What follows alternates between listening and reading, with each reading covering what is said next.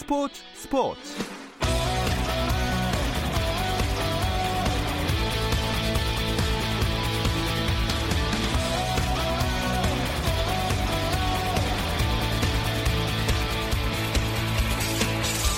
스포츠가 있는 저녁 어떠신가요? 아나운서 김종현입니다. 오늘 하루 스포츠계를 돌아보는 스포츠 타임라인으로 김종현의 스포츠 스포츠 출발합니다.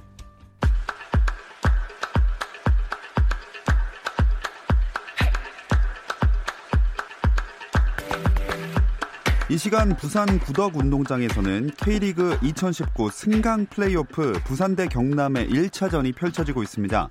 2013년 승강제 도입 이후 승강 플레이오프 1차전을 잡은 팀이 모두 K리그1 진출 또는 잔류에 성공한 만큼 두 팀에게는 오늘 1차전 승리 굉장히 중요한데요. 현재 경기 후반 29분 진행 중이고 스코어는 0대 0입니다. 한편 FC 서울은 18세 이하 육성학교인 서울 오산고등학교 신임 사령탑으로 차두리 감독을 선임했습니다. 차두리는 이로써 2015년 은퇴 뒤 4년 만에 유소년 지도자로서 새 출발을 하게 됐습니다. KBL 프로농구 경기 상황도 보겠습니다. 서울 SK와 고양 오리온의 2라운드 마지막 경기 펼쳐지고 있습니다. 1위 SK는 2위 원주 DB에 1.5경기를 앞서고 있지만 추격세가 거세기 때문에 지금은 좀 더 달아나야 하는 시기고요. 반면 오리온은 9위지만 공동 5위권과 2.5경기 차를 보이면서 추격 가시권에 있는 만큼 승수를 추가하는 게 중요합니다. 서로 다른 이유로 승리가 필요한 두 팀의 맞대결. 현재 4쿼터 3분 아래로 남아 있고요. SK 54점, 오리온이 51점입니다. 프로배구 V리그에서는 승리에 목말라 있는 6위 한국전력 대 5위 현대캐피탈의 남자부 경기가 진행 중입니다. 이 경기 현재 세트 스코어 3대0 현대캐피탈이 경기를 막 끝냈습니다. 그리고 여자부는 한국생명과 현대건설이 라이벌 매치를 치르고 있는데요. 홈코트의 한국생명은 오늘 경기에서 승점 석점을 따내면 2위로 원정팀 현대건설은 승점 석점을 더한다면 선두에 자리하게 됩니다. 경기 상황 현대건설이 두 세트를 먼저 가져갔고요. 3세트 진행 중입니다. 점수는 흥국생명이 19점, 현대건설이 18점입니다. 박항서 감독이 이끈 22세 이하 베트남 축구 대표팀이 동남아시아 경기대회 조별리그 B조 5차전에서 태국과 2대 2로 비겼습니다. 조별리그 4연승 이후 무승부를 거둔 베트남은 조 1위로 4강행을 확정지었습니다. 미국 프로농구 NBA에서 밀워키 벅스가 디트로이트 피스턴스와 원정 경기에서 127대 103으로 승리를 거두고 13연승을 달렸습니다. 밀워키가 13연승을 거둔 것은 1973년 11월 이후 46년 만인데요. 아테토 쿤보가 27분 55초를 뛰면서도 석점포 4개를 터뜨리는 등 35점을 놓고 9개의 리바운드를 걷어내면서 미러키의 승리를 이끌었습니다.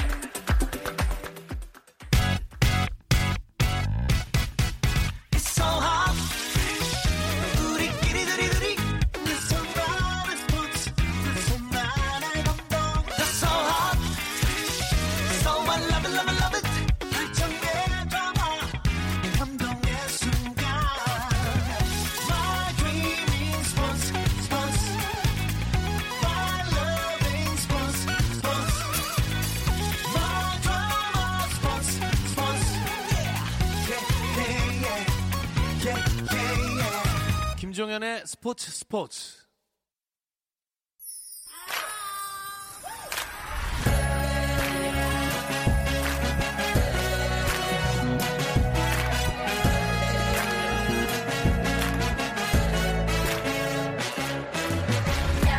목요일에는 해외 축구 이야기 함께하고 있습니다. 라디오의 발롱도르를 꿈꾸는 이건 김정용의 랄롱도르 시작하겠습니다. 풋볼리스트 김정용 기자 나오셨고요. 안녕하세요. 네, 안녕하세요. 김정용입니다. 그리고 영국에 있는 이건 기자와도 인사 나누겠습니다. 안녕하세요. 안녕하세요. 이건입니다. 네, 이건 기자 오늘 새벽에 있었던 토트넘과 맨유의 경기 당연히 현장에서 보고 오셨겠죠? 네, 맞습니다. 지금 어제 이제 이곳 시간으로는 어제 밤이었는데요. 올드 트라포드에서 어, 맨유와 토트넘이 프리미어리그 15라운드 경기를 펼쳤고요. 어, 맨유가 2대 1로 승리를 했고 저는 갔다 왔고 지금은 런던으로 돌아가기 전에 직전에 맨체스터의 한 주차장 앞에서 지금 전화를 연결하고 있습니다. 네. 아, 이 경기를 저는 전반 보고 잤는데 김정용 기자는 다 보셨겠죠? 어, 솔직히 그래. 제가 여기 나올 자격이 있다고 예. 하겠지만, 예, 예 뭐, 저좀 조금 졸았습니다. 아하. 그럴 수밖에 없는 부분들이 약간 있지 않았나. 네. 변명을 좀 해봅니다. 네. 어, 관전 평을 간단하게 한번 들어볼까요?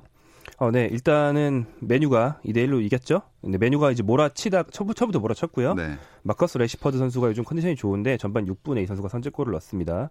그리고 전반 39분에 토트넘의 델리 알리가 이제 완전 컨디션이 돌아온 것 같아요. 음. 특유의 아주 경쾌한 돌아선 동작으로 멋진 하프발리 슛으로 동점을 만들었는데 이제 요즘 절정의 상승세를 보여주고 있는 래시퍼드가 후반 4분 직접 페널티킥을 얻어내고 마무리하면서 2대 1을 만들었고 그 뒤로 토트넘이 이제 반격을 하기 위해서 많이 몰아쳤습니다. 그 전에는 맨유가 완전 압도했지만 토트넘이 2대 1이 된 뒤에는 많이 반격을 했거든요. 네. 하지만 맨유가 아주 철저한 수비 전략으로 수비수를 투입하면서 잘 틀어 막았고 음. 결국 이제 맨유가 승리했고 손흥민 선수는 풀타임을 소화했지만 뭐 크게 돋보이지 못한 채 경기를 마쳐야 했죠. 네. 자, 조세 무리뉴 감독이 다시 한번 맨유 경기장에 찾는 걸로도 참 이슈를 많이 모았던 경기인데 이건 기자 영국 현지 반응과 평가는 어떻습니까? 네, 어, 브리뉴 감독이 일단 2016년부터 2018년까지 어, 맨유를 이끌고 리그 2위도 하고 그다음에 유로파 리그 우승도 거뒀던 그런 감독이거든요. 그래서 이제 이 무리뉴 감독이 맨유로 다시 돌아오는 것, 적장으로서 돌아오는 것에 대해서 상당히 많은 미디어들과 팬들이 관심이 많았습니다. 근데 물론 패배를 했는데 어 일단은 그 영국 현지 언론들은 좀 담담하게 일단 전하고 있어요. 왜냐하면 그 토트넘 그러니까 무리뉴 감독이 맨유에게 지긴 했습니다만 무리뉴 감독이 토트넘에 부임한 이후에 3승 1패 첫 패거든요.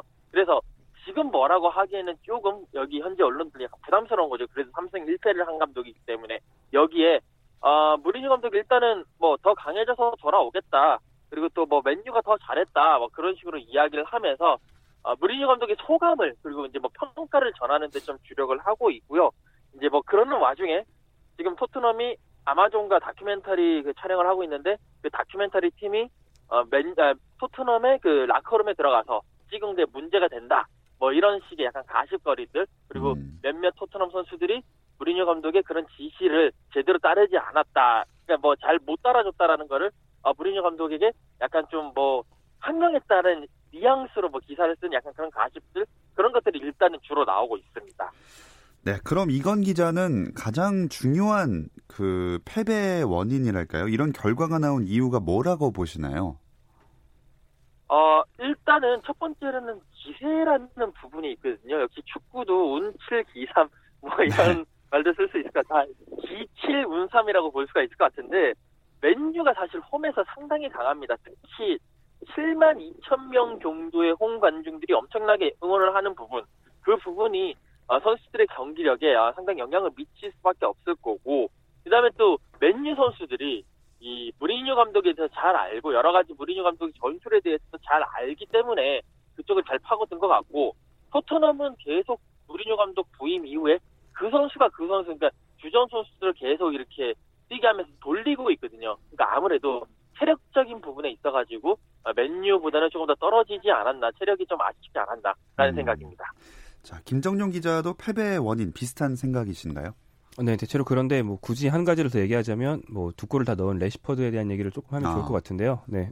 사실 메뉴 원정은 뭐 원래 어려운 거기 때문에 뭐 토트넘이 초반에는 굉장히 부진해서 많이 밀린 것처럼 보이지만 아까 말씀드린 대로 이제 뒤지 일단 뒤지기 시작한 뒤에는 선수 교체를 통해서 경기력을 좀 개선했거든요. 네. 그래서 결과적으로는 슈팅 숫자에서 8회 대 12회로 근소한 열세였고 골도 한 골 차였습니다. 그런데 이제 래시퍼드 선수가 요즘 아주 상승세고 이번 시즌 컵대회 포함해서 12골 4도움으로 굉장히 날아다니고 있거든요. 음. 이 선수가 왼쪽 윙어로 나와서 토트넘의 오른쪽 수비를 거의 파괴하는 활약을 했고 이날 슛이 두 팀 합쳐서 20개가 나왔는데 레시퍼드 혼자 6개를 했어요. 네. 그리고 그중에서 두 골을 넣었고 골대 맞힌 것도 있었고 레시퍼드의 오른발에 토트넘이 많이 휘둘린 경기였다고 음. 볼수 있겠습니다. 그 무리뉴가 비대칭 전술을 운용하고 있는데 이게 이제 상대에게 조금 간파당한 게 아니냐 이런 얘기도 나오던데요. 네, 그 비대칭 전술이라는 게 그러니까 주로 왼쪽 윙어 손흥민, 오른쪽 윙어 루카스 모우라를 쓰는데 손흥민과 모우라를 좀 다르게 쓰는 거죠. 그 손흥민 선수가 왼쪽 측면에서 공격과 수비를 왔다 갔다 하면서 측면으로 많이 벌리고요. 반대로 오른쪽에 모우라는 좀 안쪽으로 들어오고 그럼 이제 오른쪽 측면 공격은 누가 하느냐? 그거는 이제 오른쪽 측면 수비수인 오리에가 올라와서 하는 거죠. 반대로 손흥민 선수는 왼쪽 수비수의 지원을 많이 받지 못합니다. 왼쪽 수비수는 원래 센터백이 본업인 베르통원 선수를 배치해서 오히려 중앙 수비를 돕게 만들죠. 뭐 이런 식인데요. 손흥민 선수한테는 측면 수비에 대한 부담이 좀 크게 지워지고 음. 모우라 선수에게는 그게 좀 덜 지워지고 이런 면에서는 손흥민 선수가 좀 손해를 보고 있는 게 아니냐. 우리가 이제 손흥민 위주로 경기를 보는 입장에서는 좀 이런 불만이 나올 법하죠. 네. 근데 이게 원래는 뭐 잘 먹히고 있었는데 지난 세 경기 동안은 이번 경기에서는 말씀드렸다시피 상대편의 가장 강한 선수가 레시퍼드였잖아요. 근데 오리에와 모우라 쪽의 측면 수비가 약하단 말이에요. 그러니까 이 약, 수비가 약한 쪽과 맨유의 공격이 강한 쪽이 하필 부딪혀 버려서 레시퍼드 선수가 거의 뭐 자유롭게 음. 그 토트넘의 오른쪽을 거의 뭐 유린했죠. 그래서 어, 오리에만으로 수비가 안 되니까 중앙 수비수인 산체스가 딸려 나가다가 첫 골을 내주기도 했고요.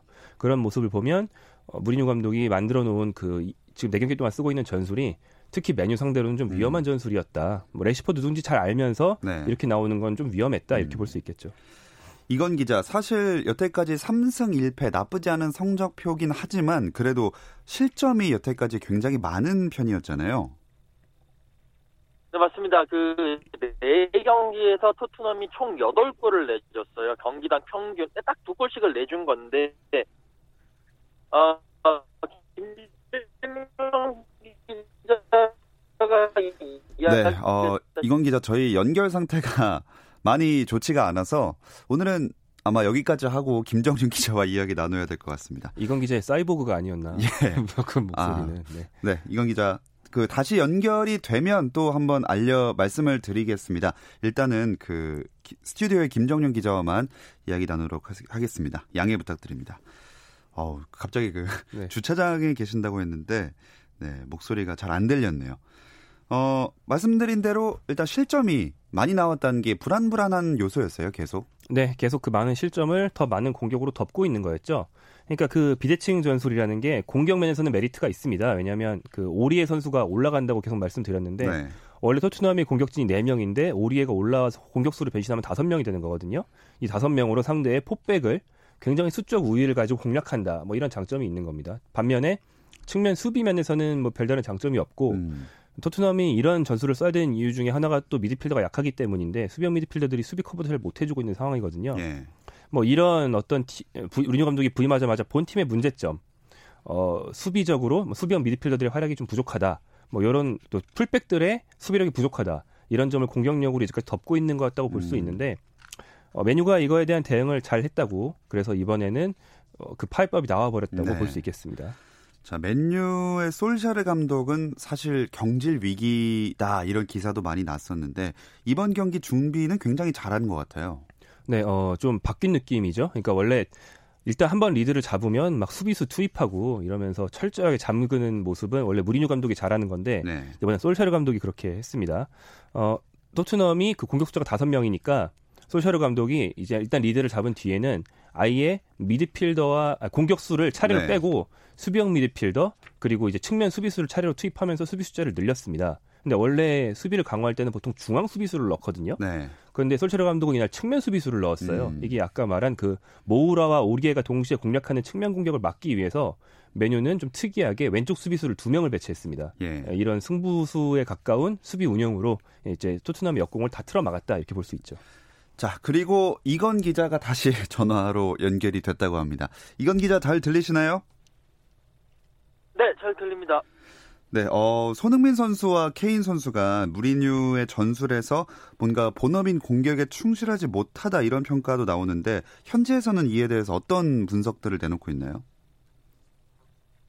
어, 지금 일단 이 현지에서는 그 손흥민 선수, 케인 선수에 대한 관심이 그렇게 크지는 않습니다. 일단 경기 내부에서도 어쨌든 자신들의 몫을 많이 해주고 있고 대부분 영국 현지 언론의 어, 그 이제 분석들의 가장 가장 주된 포인트는 델레알리 선수의 부활이거든요. 음. 델레알리 선수가 무리뉴 감독이 부임한 이후에 세 골을 몰아치는데 일단 기본적으로 폼도 많이 올라왔고 팀의 중심이 되어서 좋은 모습을 보이고 있다. 여기에 뭐 손흥민 선수라든지 케인 선수가 많이 지원을 해주고 있다 라는 식으로 이야기를 하고 있기 때문에 아직까지는 케인 선수와 델레 아, 그 손흥민 선수의 뭐 수비 부담에 의한 어, 공격력 저하라는 그런 주제는 수면 아래에 음. 있는 그런 상황입니다.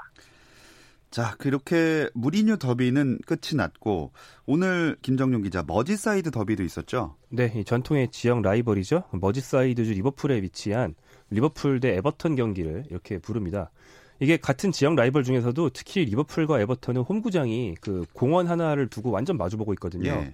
여의도로 치면 여의나루에 하나, 샛강 생태공원에 하나, 아, 네. 그 정도 있다고 치시 보시면 네. 됩니다. 그래서 걸어갈 수 있는 네, 그렇죠. 네. 그래서 이번 경기처럼 리버풀 홈 경기다 그러면은 전통적으로 에버턴 팬들은 자기는 에버턴 홈구장 앞에 집결을 한 다음에 어. 공원을 가로질러 행진해서 리버풀로 가는 거고 어, 이제 멀리서 여행 온 예. 팬이 에버턴 옷을 입고 별 생각 없이 리버풀 경기장 앞으로 바로 가는 버스를 탔다. 아하, 이러면 이제 위험할 수 있군요. 큰 위험에 처할 아. 수 있는 뭐 그런 건데요. 예. 근데 이번 경기는 뭐 더 전력이 강하고 하다 보니까 리버풀의 5대 2 대승으로 끝났고요.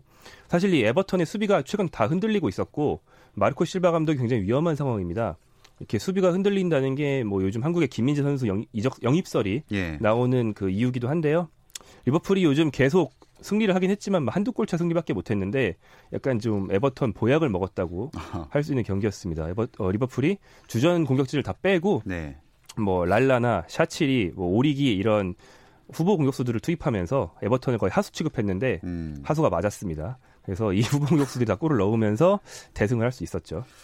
자, 이렇게 리버풀이 후보 명단으로도 대승을 거두면서 이건 기자, 진짜 프리미어리그에서 현재 독주를 한다고 볼 수 있을 것 같아요. 네, 맞습니다.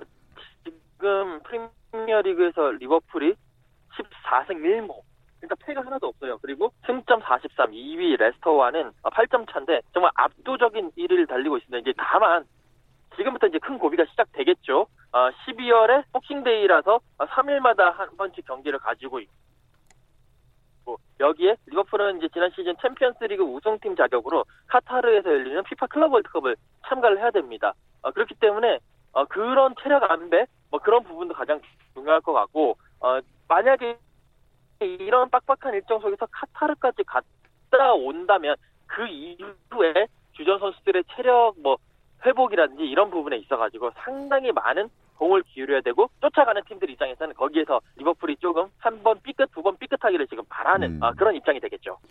그렇습니다. 과연 리버풀의 독주 체제가 이어질지 지켜봐야 할 것 같고요.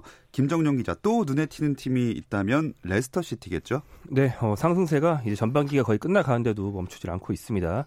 이번 라운드에서도 와퍼드에 이제 레스터가 2대 0 대, 2대 0 승리를 거뒀습니다. 네. 와퍼드도 이제 김민재 이적설이 있는 팀인데 음. 와퍼드 계속 지는 게 좀 괜찮아 보이네요. 이적을 할 수도 있으니까. 네, 간절하게 네. 원할 테니까. 아무튼 뭐 레스터가 7연승을 했는데요. 7연승이 이제 구단 역사상 최다 기록, 어. 최다 연승 타이입니다. 그 아래 이제 맨시티, 첼시가 있는데 이 두 팀도 이번 라운드 다 승리했고요. 그래서 이제 상위 네 팀 다 승리했고 그 아래가 울버햄턴 또 여기 돌풍이죠. 그 다음이 이제 6위 맨유 네. 그리고 하나 건너서 8위가 토트넘입니다. 그리고 우리 방송에서 많이 거론 안 했는데 조용히 망하고 있는 10위 아스널이 있습니다. 제가 좋아하던 한때 팀이었습니다. 한때 좋아하시던 시절에 융베리가 선수이지 않았나요? 예, 마, 맞아요, 맞아요. 네, 선수 겸 뭐 어떤 팬티 모델로 우리에게 아주 익숙한 네. 융베리 씨가 지금 감독 대행으로 왔는데도 무승 행진을 못 깼어요. 그래서 최근 6경기 무승으로 부진이 심각합니다. 네, 아우, 뭐, 한 번 감독 대행 경기했는데도 비판 여론이 좀 나오는 것 같더라고요.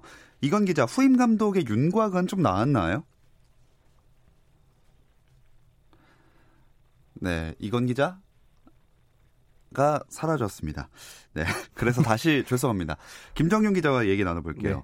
아스널의 후임 감독 윤곽이 어느 정도 나온 상태인가요? 어, 원래 이제 뭐 이 경기에서 잘 해줬으면 융베리로 쭉 갈 수 있다는 식의 예. 좀 긍정적인 전망들이 없진 않았거든요. 왜냐면 메뉴도 솔차르로 쭉 가고 있고 그 솔차르가 지금은 좀 흔들리고 있지만 처음 음. 메뉴에 왔을 때는 굉장히 그렇죠. 예, 쭉 연승했단 말이에요. 그런 효과를 좀 기대했는데 뭐첫 경기에서부터 좀 그렇지 않는 거 아니냐, 아스날 음. 희망이 없는 거 아니냐 이런 식의 얘기를 많이 듣고 있고 뭐 대체자로 뭐 우리가 늘 얘기했던 뭐 토트넘 심지어 라이벌인 토트넘에서 나온 포체티노부터 예. 뭐 많은 감독들이 거론되고 있습니다만 아직 뭐 이렇게 유력한 감독이 한 명 떠오르지는 않는 상황인 음. 것 같습니다. 네, 일단은 융벨이 힘내세요. 네. 자, 그리고 이건 기자의 연결은 아무래도 여기까지 해야 될 것 같습니다. 연결 상태가 좋지 않았던 점을 저희가 대신해서 사과를 드리겠고요. 저희는 잠시 쉬었다 와서 다른 이야기 나눠보겠습니다.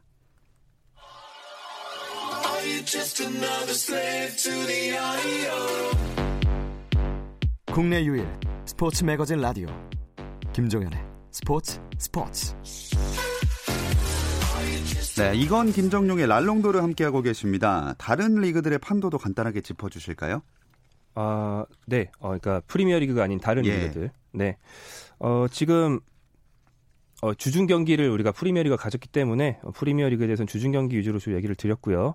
어, 좀 특이한 점이 있는 리그라면 이탈리아 세리에아에서 음. 어, 유벤투스가 아래로 내려오고 인테르 밀란이 위로 올라가는 그 순위 바꿈이 있었습니다. 유벤투스가 무승부에 그쳤기 때문에요. 예. 뭐 많은 한국 그 스포츠 팬들께는 좀 약간 고소한 맛을 느낄 수 있는 네. 좀 왜 그런지는 좀 모르겠습니다만 소식 아닌가 싶고 예. 네, 어, 다른 리그에서는 뭐 큰 차이는 없습니다. 뭐 스페인에서는 레알 마드리드, 바르셀로나가 이번 라운드 나란히 승리하면서 어, 뭐 선두를 나란히 달리고 있고요. 다만 이제 아, 아틀레티코 마드리드가 원래 예. 그 국권은 3강이었는데 최근에 쭉 승리를 못하면서 6위까지 떨어졌고 어허. 세비야가 3위로 올라왔다는 게 여기선 상당히 특이한 점이 되겠습니다. 음. 자, 유벤투스가 왜 고소한지 모르겠다고 하셨지만 바로 그 이야기가 또 저희가 해야 됩니다. 그 유벤투스가 발렌시아의 이강인 선수를 노린다 이런 보도가 나왔거든요. 사실 신빙성은 별로 없는 얘기겠죠? 어, 네, 뭐 큰 신빙성은 없는 것으로 보이고요. 아직까지는 가십지 차원에서 나온 보도로 이제 알려져 있습니다. 다만 뭐 어, 유벤투스 입장에서는 그러니까 이런 보도가 나온 배경을 유벤투스 입장에서 이제 볼 수가 있는데 예.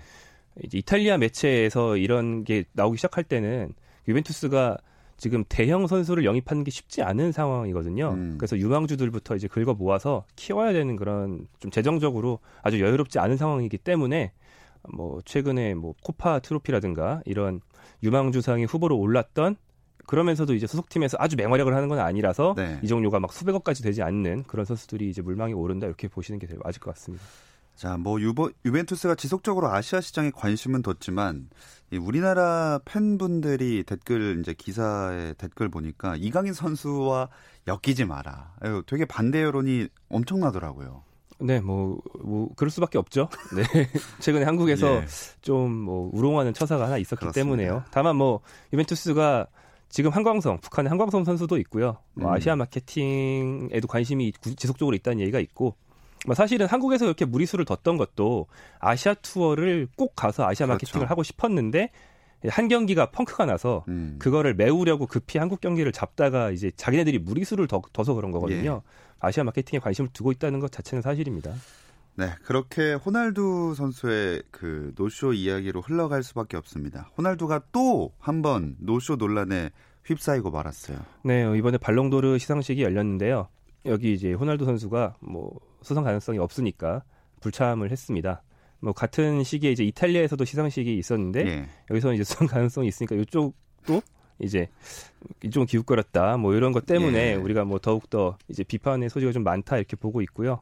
뭐 이거 가지고 이제 호날두를 크게 비판하는 건 사실 뭐 한번 당해보니 한국 사람들 입장이고 유럽에서는 이거에 대한 비판 기사가 그렇게 많이 나오고 있지는 음. 않습니다. 다만 이제 호날두 선수가 이거에 대해서 좀 변호하는 식의 그 글을 자기가 쓴 게 아니고 호날두 선수의 가족이 아, 있었는데 네네. 누나죠. 뭐, 예, 누나인데 중간에 들어 있는 그 몇몇 단어를 봤을 때 예. 자꾸 1인칭으로 호날두에 해당하는 부- 부분이 나오고 네. 이래서 아이 영어로 치면 아이 네, 이런 네. 식으로. 그래서 아, 이거 호날두가 쓴 거 아니냐, 그러니까 이중 계정 예. 아니냐라는 식의 이제 의혹이 나오고 있습니다. 참 이래저래 말 많고 탈 많은 호날두 선수입니다. 뭐 메시 선수의 여섯 번째 수상이 확실시 되다 보니까 불참할 수 있다 이 얘기는 뭐 한참 전부터 나온 것 같아요. 네, 뭐 원체 자기가 상 못하면 가서 축하를 해주지 않는 스타일이기 때문에 네. 그랬던 것 같고 또 뭐 호날두 선수의 전 동료인 그 루카 모드리치 레알 마드리드 소속의 그 전 수상자도 뭐 이제 다 이제 축하 상- 자기가 상을 받을 때만 이제 축하를 받는 게 아니고 이제 뭐 다 와서 같이 축하해주고 이러는 예. 게 좋지 않냐는 식의 얘기를 하면서 뭐 약간 약간 어떻게 보면 호날두 선수에 대한 비판으로 보일 수 있는 얘기를 하기도 했습니다. 음, 약간은 조금 이제 마음에 안 든다 이런 거 돌려 말하는 네. 것 같은 발언들이 여러 선수를 통해서 나왔습니다. 자 그리고 원래 다음 질문이 이건 기자에게 하는 질문이었는데 그 더 베스트 피파 피파 풋볼 어워즈 때 투표권을 가진 한국인이라고 굉장히 자랑을 많이 하셨거든요. 아, 네. 그래서 발롱도르 때는 뭐 없었는지 여쭤봐야 되는데 안 계시기 때문에 김종용 기자에게 어쩔 수 없이 여쭤보겠습니다. 우리나라 기자 중에는 한 표를 행사한 사람이 누구인지 아시나요? 아, 네. 이게 원래도 기자들 사이에서는 다 알려져 있었는데 예. 예전에는 이걸 뭐 조용히 투표만 했는데 이제는 이 해당 매체에서 아주 대대적으로 기사화를 하더라고요. 아 봤습니다 사실. 우리가 가지고 있다. 유튜브도 하고. 네. 예, 그 스포츠 서울의 그 위원석 기자라고 축구 기자들 사이에서는 거의 대기자 정도 되는 음. 선배가 계신데 이분이 이제 올해만이 아니고 쭉 행사하고 계십니다. 그 예. 표를. 어, 이분이 이제 어떻게 행사를 했나 보면은 판다이크, 메시, 마네, 실바, 손흥민. 요 순으로 투표를 음. 하셨다고 하네요. 이 정도면 뭐 흔히 말하는 그 주모 투표는 아닌 거죠. 그렇죠. 뭐 그 5위 정도에 우리나라 선수 한 명 넣었다. 나름 충분히 객관적인. 그럼요. 예. 네, 충분히 할 수 있는 양심적인 투표인 것 같고 5위는 이제 1점이 부여됩니다. 그래서 손흥민에게 1점을 주신 거죠. 그런데 손흥민 선수가 1점으로 끝나지 않았습니다. 다른 나라 기자들 중에서 손흥민 선수에게 표를 준 때도 있더라고요. 네, 어, 그리스, 핀란드, 보스니아의 기자들이 어, 각 모두 5위로 뽑아서 총 이제 1점씩 4개를 받아서 4점이 됐습니다. 그래서 22위인데요. 22위는 아시아 선수 역대 최고 순위입니다. 음. 뭐 순위표를 보시면 손흥민 위에 있는 선수 중에서 뭐 리아드 마레즈가 10위나 된다든가 뭐 케빈 더브라이너가 아주 훌륭한 선수지만 지난 시즌 잘 못했거든요. 예. 그 몸이 안 좋아서.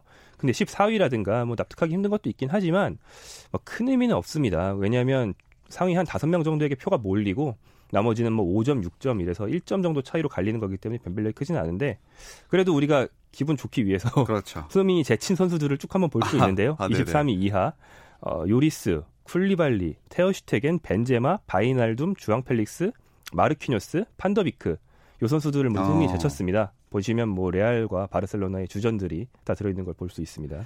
네, 언젠가는 정말 당당하게 이제 몇백 점의 점수를 받아서 순위권 안에 들어가는 모습도 볼 수 있었으면 좋겠습니다. 네. 손흥민 선수의 다음 경기 일정은 어떻게 되죠? 네, 어, 이제 8일로 넘어가는 자정에 번리와 토트넘이 홈 경기를 갔습니다. 어, 사실은 이것뿐 아니라 그 아, 흔히 말하는 Boxing Day 예. 그 잉글랜드 프리미어리그의 악명 높은 연말연시 일정이 시작되기 때문에 체력적으로 부담이 크거든요. 그러니까 번리전 나흘 뒤에 바이에른 원정, 어휴, 그 사흘 뒤에 울버햄튼 원정, 그리고 나서는 또 일주일 term이 있긴 한데 이땐 또 첼시, 그리고 그 다음에는 또 사흘 term으로 브라이튼 계속 경기가 있습니다. 그렇기 때문에 어, 토트넘이 진작에 리그컵 하나 떨어져 놓은 게 다행이라고 생각될 정도인데 어, 뭐 또 하나 다행인 거는 그 조 2위로 챔피언스리그에서 진출 확정됐기 때문에 네. 아마 바이에른 원정은 뭐 손흥민이나 음. 케인 같은 그동안 힘든 선수들은 아마 안 가지 않을까 생각이 됩니다. 네, 선수들에게는 힘들지만 그래도 팬들에게는 즐거울 수밖에 없는 Boxing Day 일정이 이제 눈앞으로 다가왔습니다. 오늘 해외 축구 이야기는 여기까지 나누겠습니다. 풋볼리스트 김정용 기자 고맙습니다. 고맙습니다. 네, K리그 승강 플레이오프 1차전 경기 부산 경남 0대 0으로 종료가 됐고요. 저는 내일 저녁 8시 30분에 다시 돌아오겠습니다. 김종현의 스포츠 스포츠.